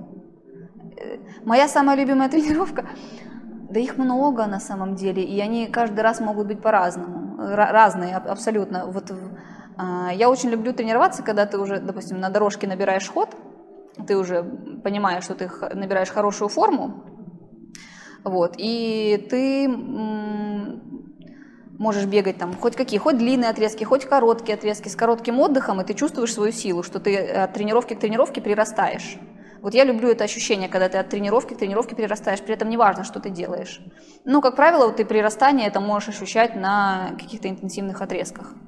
Но тебе больше нравится, например, бегать короткие отрезки, да, много коротких отрезков с маленьким промежутком, или тебе, тебе нравится немного, ну, относительно немного, но длинные отрезки? Тебе больше нравится там бегать 800 или бегать по 2 километра отрезки, а, если так сказать, или тебе и то, и то нравится, ты получаешь удовольствие от любой э, тренировки, и нет такого, что, блин, сегодня бегать 20 по 400 ненавижу. Нет, нет, вот такого точно у меня нет. Вообще у меня тренер при, приверженец укороченных отдыхов, поэтому у меня нередко там бывают какие-нибудь там 15 или 20 раз по 400 через 100 трусы. Э, Все же зависит от того, с какой скоростью ты это будешь делать. И часто мне тренер э, ставит не скорость, но если мы не говорим о подводке, да, там о, о трех неделях до основных стартов, там уже, конечно, четкие раскладки по скорости идут. До этого она мне просто говорит э, какие-то тактические, стратегические задачи, что я должна сделать. А по времени раскладки нет, поэтому она говорит, ты должна почувствовать то-то, то-то.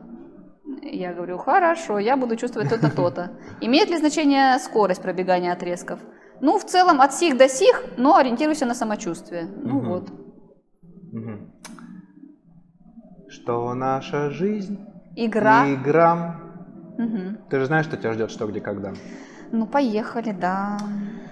А, Счет 2-2. Мгм. И сейчас, возможно, если ты правильно ответишь, команда моих гостей вырвется вперед, ну или казино. Напряженный Да. момент. Или казино пойдет вперед. Для тех, кто не знает, это первое шоу, которое вы смотрите на YouTube-канале «Бежим со мной».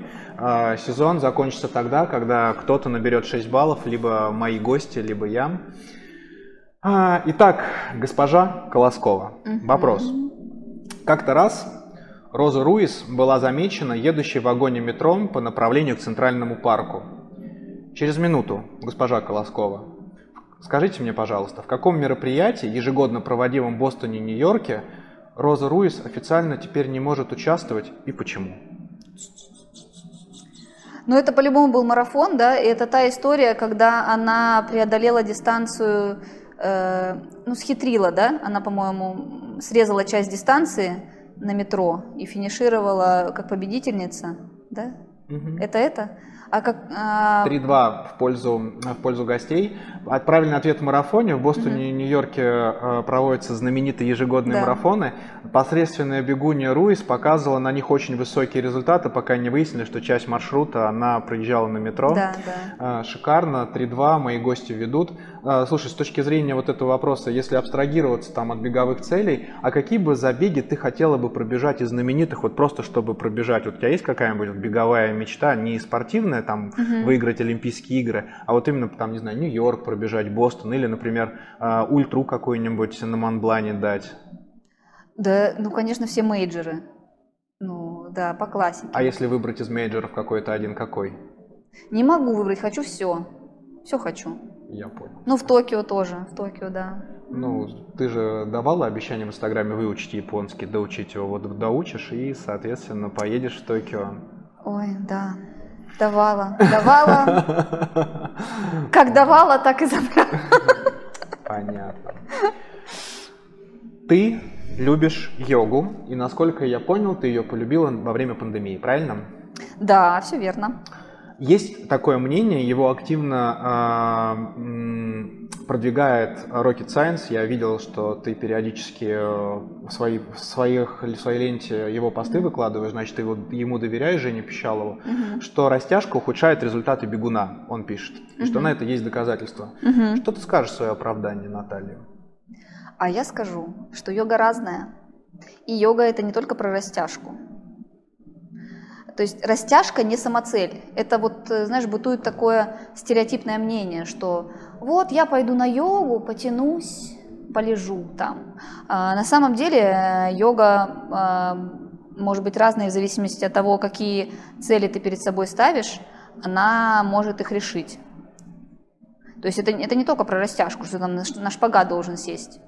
Там очень много асан, а, которые даже подготовленному с силовой точки зрения спортсмену будет очень сложно их сделать. Там дело не в растяжке, там очень много балансов, а, что для бега, кстати, очень хорошо, да, потому что, по сути, что это бег, да, это у нас прыжки с одной ноги на другую, где ты частично иногда находишься на одной ноге, да, вот. э, Ты сама йога- йогу изучаешь, или у тебя есть какой-то тренер, который тебе это все показывает? Или ты включаешь YouTube и начинаешь просто повторять, что там делают различные гуру йоги?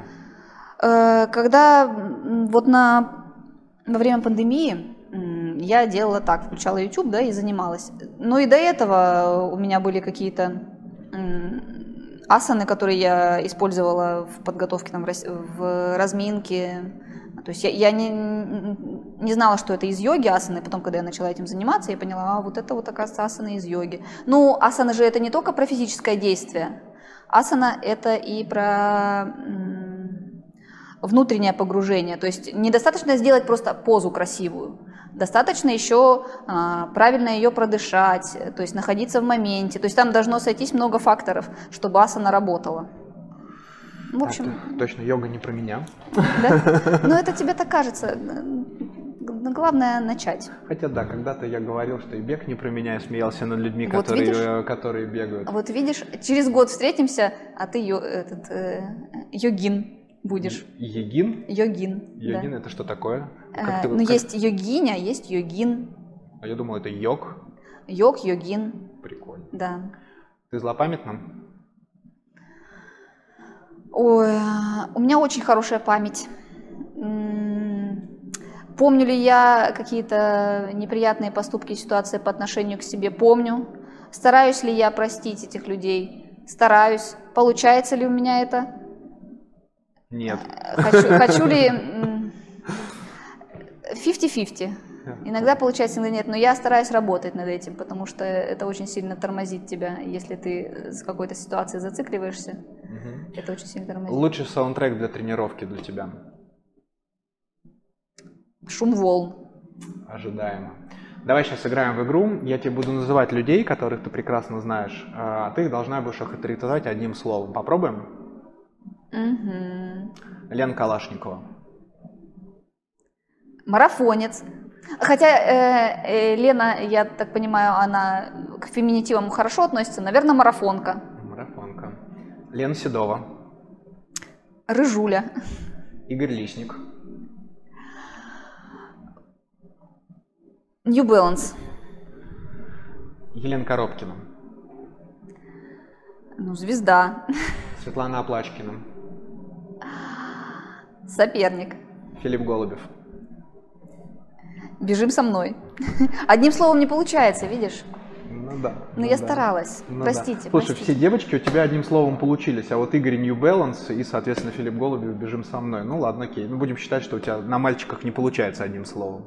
Мужчина, мужчина, мужчина занимает в, в твоей жизни столько места, что, соответственно, да. не получается. Да. Когда, ты помнишь, когда был у тебя первый пост в Инстаграме? Ну, то есть дату сможешь мне приблизительно хотя бы назвать? Это март 2014 года. Март 2014 года. И что это было? Это, это фотография, где стою в голубой олимпийке на плато в Киргизии. А, это был а, апрель 2014 года. Угу. И это была фотография яичницы глазуни из двух яиц, каждая из которых было по два желтка. А ты э, теперь скажи мне дату создания твоего телеграм-канала. Мне кажется, этим проще. 21 июля или 20 июля вот 2021 года. А, история создания расскажи, пожалуйста. Как так получилось, что ты решила создать э, телеграм-канал? Да вот э, как-то я поняла, что надо бы делиться опытом. И, и вот решила, что, наверное, надо, надо писать. Тем более мне э, мое окружение и вообще разные люди говорят, что ты, в принципе, неплохо пишешь, у тебя получается, пробуй делиться. Это сто процентов. У тебя mm-hmm. очень интересный, а, очень интересный слог. Ты пишешь на телефоне или ты пишешь на компьютере? На телефоне. Угу. Спасибо, мне приятно. Ну, это правда, это правда. Обязательно подпишитесь и читайте, по-моему, «Вегетарианство» называется с точки зрения, да. с точки зрения самого названия в телеге. Он, телеграм-канал уникален тем, что там и очень интересна подача. А, там самая главная тема, что все идет, ну, большинство идет mm-hmm. через призму птенчиков. Mm-hmm. Ну, мы уже поняли, что это вообще началось, как бы пошло от родителей, которые называли, да -да. назыв, называли тебя птенчиком. Поэтому mm-hmm. мой вопрос, откуда появилось название темы с птенчиками, он отпадает. А, смотри, э, давай я попробую на тобой поприкалываться. Mm-hmm. Ты писала в Инстаграме, а, что скептически относишься к институту брака. Почему? Ну, потому что я считаю, что это вообще не, не самоцель в жизни женщины, что это много есть вещей, которые как бы поважнее. Ну и вообще, э, эта тема такая многогранная, и я даже не знаю, с какой стороны подступиться так к ней, потому что там очень много э, о чем можно сказать. А, брак ради брака, ну вот заключение брака ради брака, э, я не, ну как бы вот я, я не понимаю, для чего это нужно. Не Брак понимаю. ради брака. Ну хорошо. Здесь ну штамп, штамп, ну ради ради штампа в паспорте. Ну то есть э, э, это никак не скрепляет ваши отношения, на мой взгляд. Это не влияет на ответственность по отношению друг к другу. Ну лично с моей точки зрения. Ну вот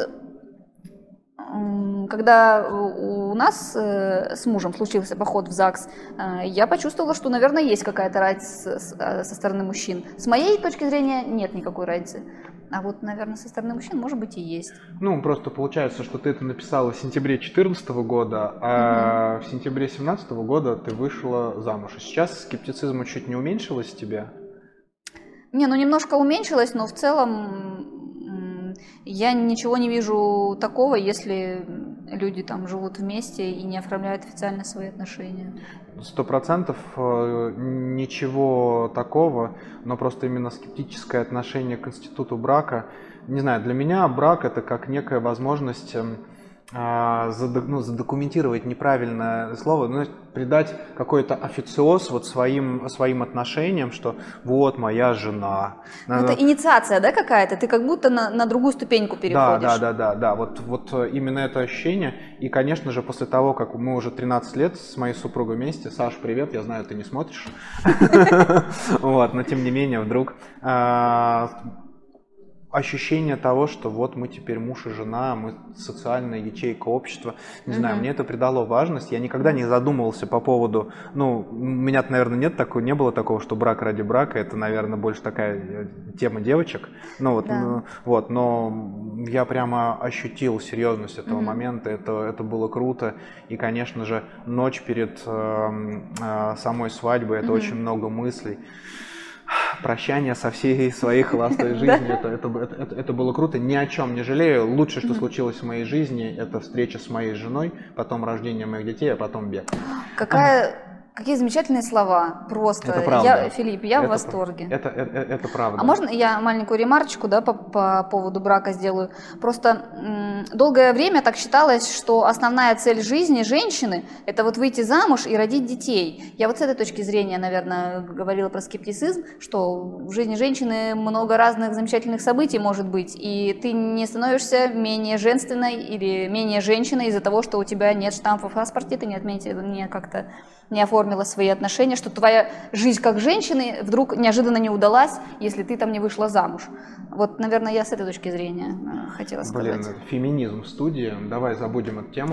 А, смотри, твой муж спортсмен, Mm-hmm. Твоя жизнь а, последние, наверное, лет так 8-9, а может быть и 10, это перелеты, тем более ты с Дальнего Востока, то есть это долгие перелеты, плюс куча за границей, все остальное. Вот как ты думаешь, если бы он был бы далек от спорта и не понимал, что тебе нужно на сборы, на соревнования, mm-hmm. он бы смог бы, человек бы смог бы понять твои постоянные разъезды и отсутствие дома, если бы твой муж был бы не спортсменом?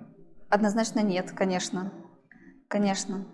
Я не помню, у кого это в твоем инстаграме или в инстаграме Лены я видел э, такую, э, такую формулировку, что когда я вижу пару бегущую на пробежке, я начинаю задумываться, э, кто из них несчастен.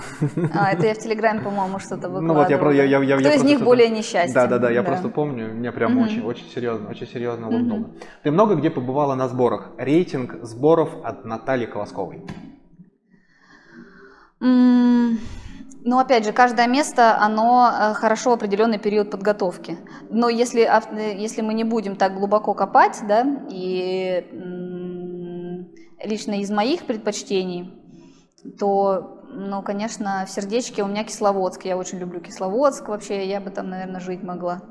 Вот. Э, потом, э, наверное, Кения, потом Киргизия, потом Португалия. Ну, родные места мы не берем, находку там. Находка. А, находка. Я очень люблю находку. Мы просто вот с Натальей на эту тему поговорили. Я провел там около четырех месяцев своей жизни. Но это не тема сегодняшнего подкаста. Может быть, потом Наталья, когда находки будет делать подкаст, позовет меня, я тогда расскажу свое отношение к А вот, кстати, Рассказ... я спрошу, я спрошу у тебя, да. да Мне рас... интересно. Э, расскажу свое отношение э, к находке. Удивительный город, всем рекомендую обязательно там побывать. Хабаровск, Владик, находка. Вообще Дальний Восток это отдельная планета, честное слово. Кения, 20 угу. год Кения. Угу. А, о кислом найдем с кем поговорить, о Португалии найдем с кем поговорить, о Киргизии найдем поговорить, о Кении мало с кем можно поговорить. Что тебя туда занесло вообще? Скажи мне. Ну, двадцатый год э, ожидалось, э, что мы все-таки глупенькие надеялись, что будет Олимпиада, да, и у нас как-то, опять же, мы глупенькие надеялись, что мы сможем туда отобраться, ну, хотя бы использовать этот ми- мизерный шанс, да, и поэтому приняли решение, что надо, может быть, какое-то новшество подготовки попробовать, новые высоты, вот, и поэтому я поговорила с тренером, и она, конечно, сначала не с большим восторгом восприняла эту идею, но потом решила, что, в принципе, неплохо бы попробовать. Тем более, это зима была, еще до основных стартов было далеко, можно было Сколько времени ты в итоге там провела? 49 дней. 49 а, дней – это в связи с чем? То есть как рассчитывалось это количество дней? Это какой-то научный подход или просто так получилось?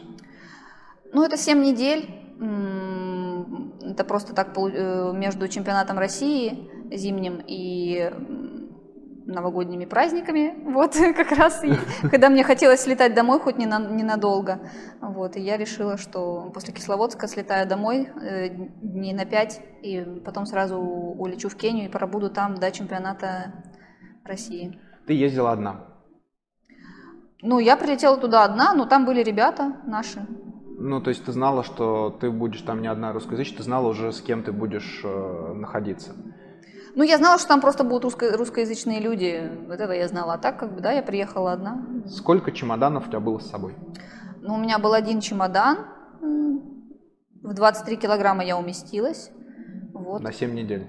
На 7 недель. А если в Кисловодск ты поехала, то у тебя также был бы один чемодан? Нет, нет, у меня было бы два. Два? Да. Подожди, а что? В чем ну, разница? Э, Мне за Киню аж обидно. Э, да? Во-первых, когда в Кисловодск ехать, если летом, то, конечно, вещей, но они меньше просто занимают. Вот. Но так как в Кению там особо теплых вещей не требовалось, там трусики и бусики, как говорится, вот, поэтому Подожди. мало. Кения. Угу. В первую очередь это куча медикаментов. Кисловодские, ну, хотя, да. бы, кисловодские хотя бы можно купить. Да. В Кения, это, в моем понимании, это куча всяких возможных кремов, потому что там, небось, сгораешь, да. э, только вышел на солнце, только размялся, а угу. ты уже весь красный. Угу. А потом, сколько кроссовок вообще ты брала с собой в Кению? Четыре пары, наверное. Ну, в Кисловодск ты бы взяла бы столько же. Ну, примерно, да, 4, может быть, 5. Ну, у меня там еще просто в Кисловодске лежат уже какие-то там обжит, обжитые, обжитая местность, поэтому там что-то может храниться. Угу. Сколько ты набегала в Кении?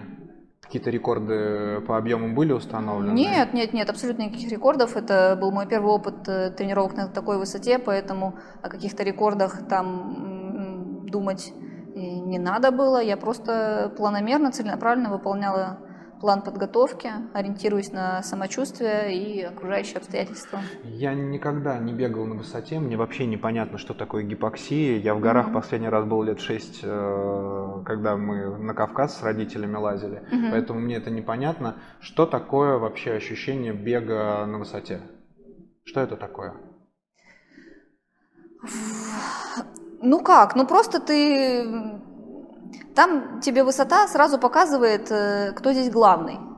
Вот такая высота, допустим, как в Кении. Ты не можешь там терпеть. То есть, если ты залез э, выше своих возможностей сегодня, ты не сможешь терпеть эту скорость. Тебя просто гасит, и ты бежишь. Ты, останавливаешь. ты останавливаешь. Ну, либо, либо сильно сбрасываешь темп.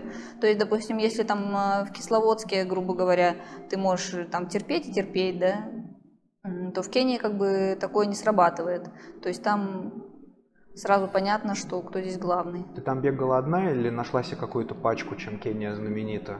Таких же, как ты, вот с кем ты могла делать какие-то работы? Ты вообще, вот, условно говоря, ты знаешь, что такое die hard? Ну да, конечно. Ну, ты в каком-нибудь кенийском die hard е поучаствовала? Нет, нет, нет, это, это вся история не по мне. Не, не мое это, в общем. Правильная тетя Наташа в авантюры не вписывается, она бегает по плану тренера, правильно? Да нет, почему? Я могу иногда и тренера подзадорить на какую-нибудь авантюру, вот, но, в общем, дайхард нет, это, пожалуй, если это не, не входит там в план моей подготовки, там, согласно там интенсивности определенной, что мне нужно так отбежать, то я его не побегу. А в Кении люб, люб, вот такие вот все бега, они превращаются в соревнования. Да. А, у меня были запланированы соревнования в феврале. Мне не надо было соревноваться раньше, чем они были. Я понял. Чемпионом по тренировкам можно быть, но кого это, кто это, кого это интересует? Звезд кого-нибудь видела? Прямо звезд мировой легкой атлетики? Мофара бегал там. Вау. Угу. Прикольно. Ты бы вернулась туда? Да, мне интересно было бы. Было бы вообще, знаешь, я думала, что интересно, может быть, группу из желающих бы собрать. И чтобы не одной туда поехать, а вот с единомышленниками. Ну, то есть сильной, сильной компашкой, сильной пачкой и сделать свой собственный русский дайхард. Класс. А, если не секрет, э, поездка в Кению на 7 недель – это там 150 тысяч, 100, 200 тысяч, вот приблизительный ориентир по деньгам, а, сколько это может стоить? Э, больше 200. Больше 200. Угу.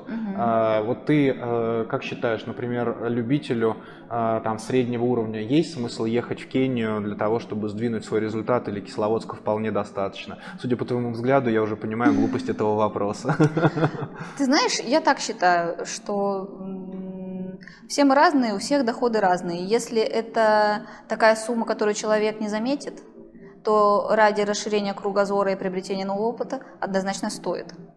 А если рассматривать а именно через призму с точки зрения улучшения беговых каких-то, ну то есть сдвинуть себя, а, сдвинуть себя а, для любителей именно среднего уровня, я говорю про профессионала, mm-hmm. будет ли разница в подготовке в Кении и в Кисловодске?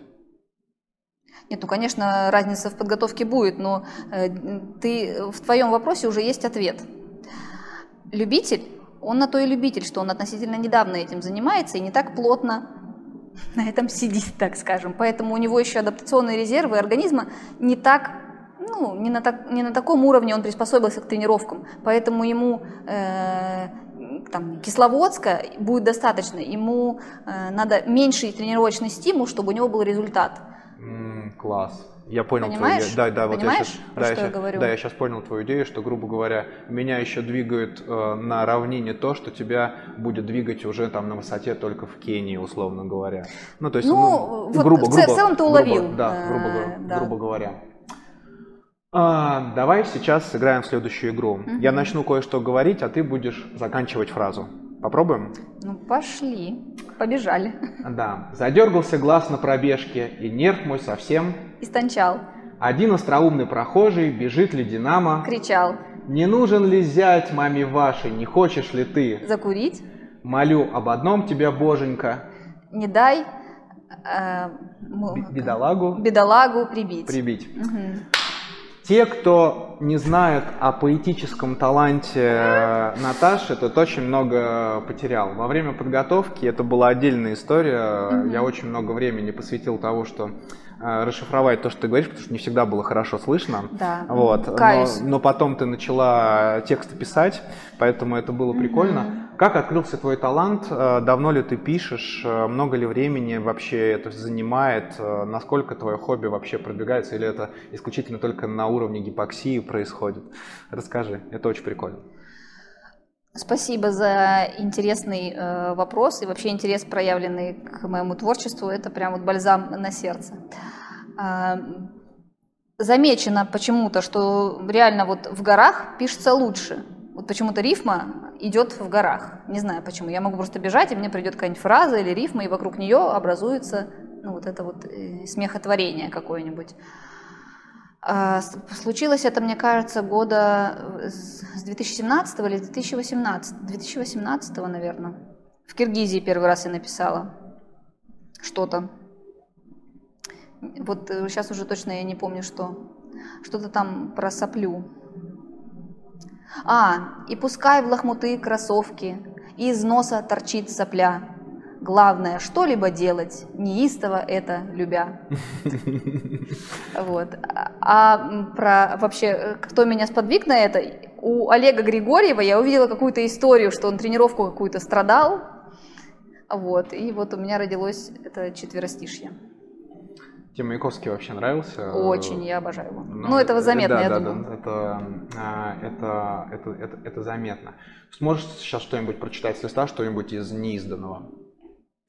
Из неизданного нет, наверное, я так не вспомню из неизданного. А так, в принципе, могу любое прочитать. Мы уже, Можно? с тобой, мы уже с тобой прочитали. Все, ладно, тогда не у нас, будем, у нас еще будет, у нас еще будет, у нас еще будет минутка, а, минутка поэзии в конце. Хорошо. А, давай сейчас, у нас осталось, в принципе, не очень много вопросов. А, прежде чем мы к эстафете перейдем, а, сейчас такие наберу статистики. Я очень люблю статистику. Я же не зря по образованию бухгалтер, аудитор и статистик. Угу. Сколько времени ты в среднем спишь? Ну, 8 часов железно стараюсь спать.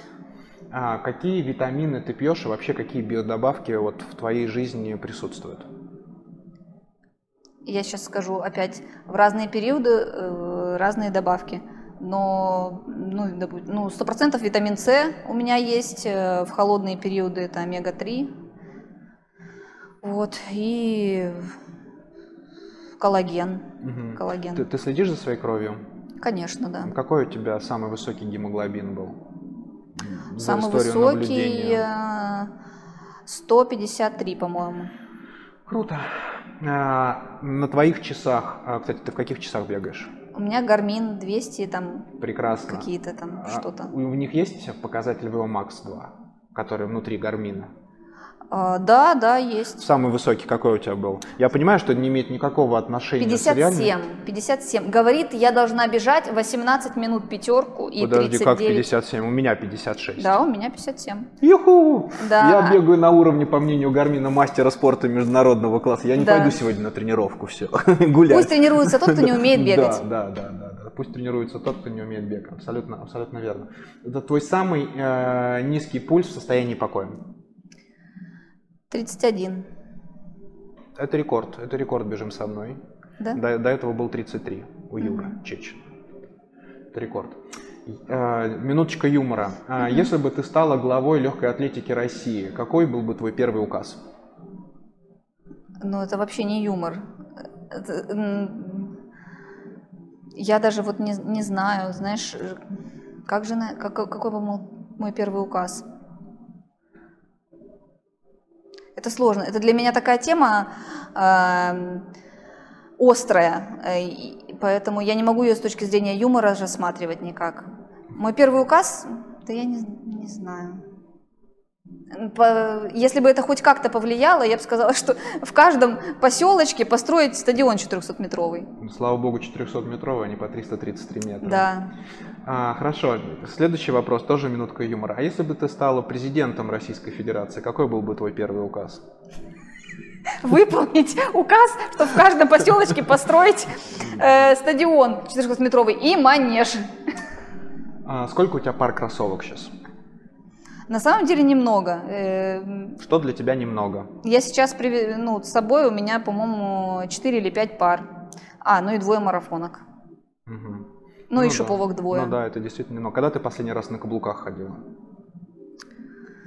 А, ну, 15 сентября 2017 года, когда стояла в ЗАГСе. Слушай, я, значит, видел, я видел эту фотографию в твоем розовом платье. А, Кстати, платье огонь. Спасибо, спасибо. Здесь появится фотография, с твоего позволения, если можно Да, ее, да, если да. можно Ой, ее оно поставить. такое красивое, А, мне тоже мы, так мы- нравится. Мы, мы ее, мы ее поставим. А, окей, смотри, теперь, теперь минутка серьезности.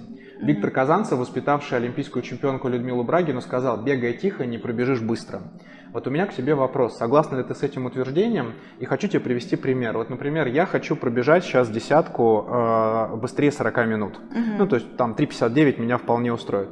Нужно ли мне в моей подготовке к этой десятке обязательно этот темп на длинных отрезках пощупать? Или можно бегать, условно говоря, по 4.5, по 4.10, исходя из логики того, что э, подготовив свой организм к этому темпу, то э, один раз на десятке ты 3.59, там 3.58 сделаешь. Вот твое личное мнение какое? А, Надо посмотреть. Тут я тебе не могу сказать, что надо вообще посмотреть, как ты реагируешь на нагрузку, как ты перено- как, как ты пере- что тебе дается в тренировках легче. Короткие отрезки, длинные. Короткий. Кор- Ну, так как футболисты, да, конечно, Короткие, тебе короткие. даются легче Для меня коро- все, что выше 800 метров, это прям мучение. ко- короткие отрезки. А, Смею предположить, что с общей выносливостью и со специальной у тебя дела обстоят э, несколько хуже, чем там со спринтом, да? Да. Вот, э, поэтому, конечно, длинные куски – это то, что тебе надо делать. А что по поводу скорости, ну, сложно сказать, потому что я считаю, что бег на любой скорости он должен быть. То есть и, и ты должен и бегать и медленно, и должен бегать быстро. Должен, ну, нужен баланс. Нужен баланс. Угу, угу. Тебе хоть раз предлагали спонсорские контракты? Ну, когда мы могли ездить еще на международные соревнования, у меня был контракт с Nike, но не денежный, а вещевой. Угу. Вот. Что бы ты никогда в жизни не стала бы рекламировать, сколько бы тебе за это не заплатили? А, э,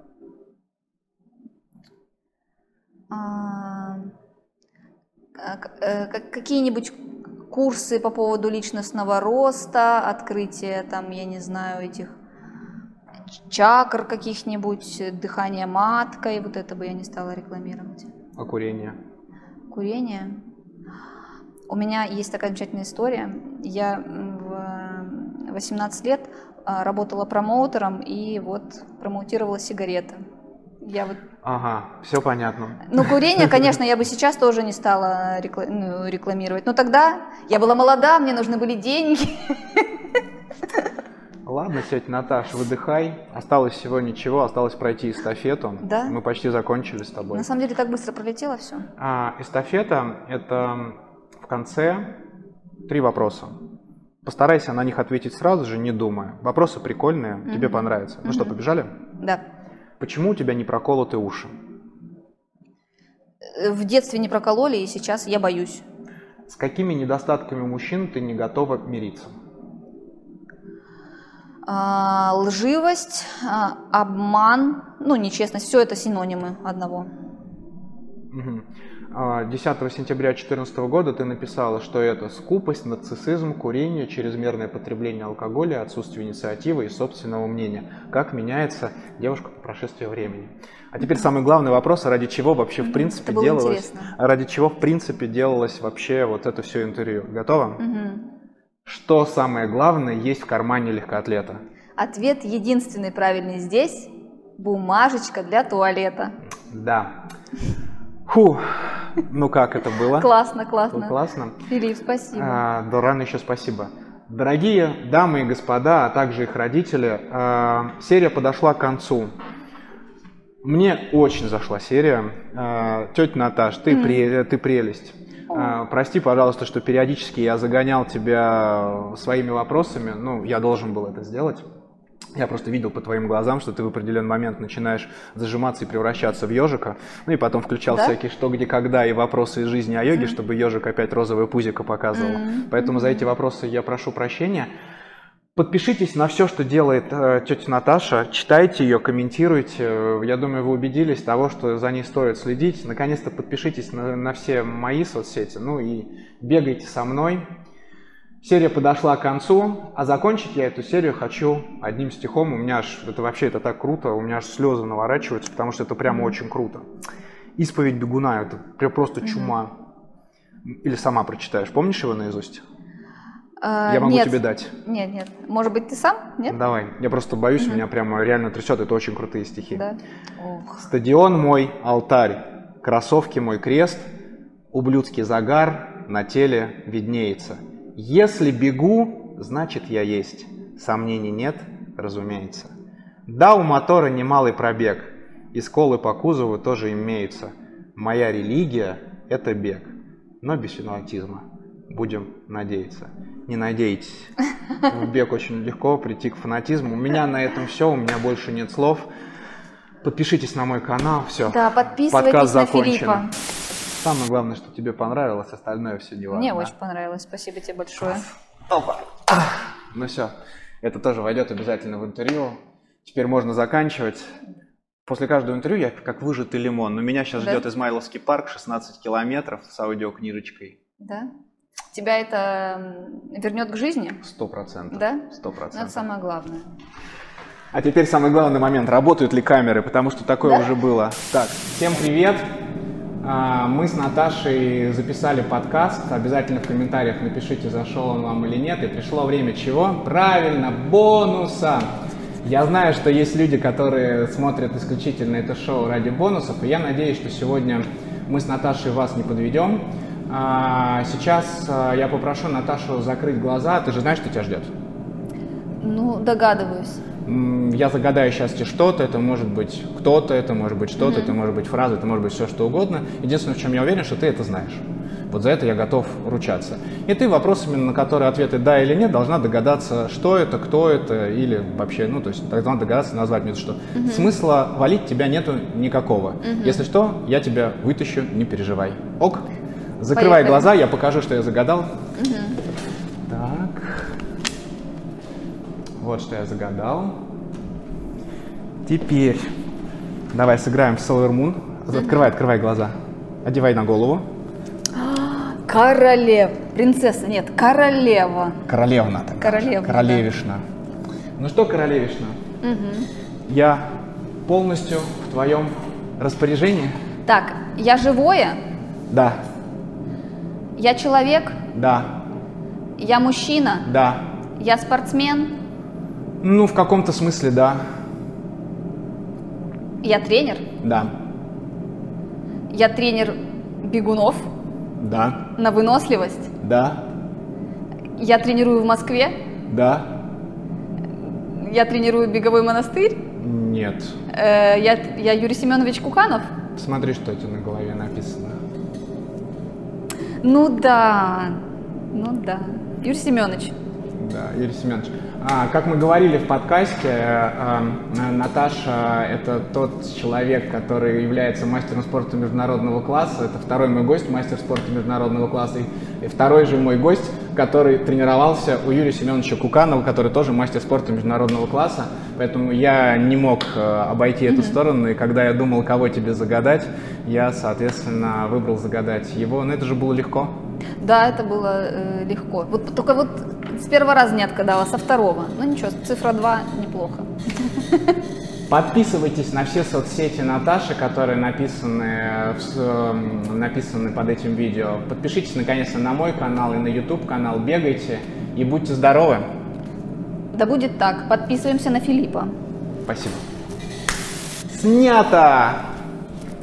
Ну это почти рекорд. Ну довольно быстро мы управились, да? Да, да, да, я дольше расставлялся.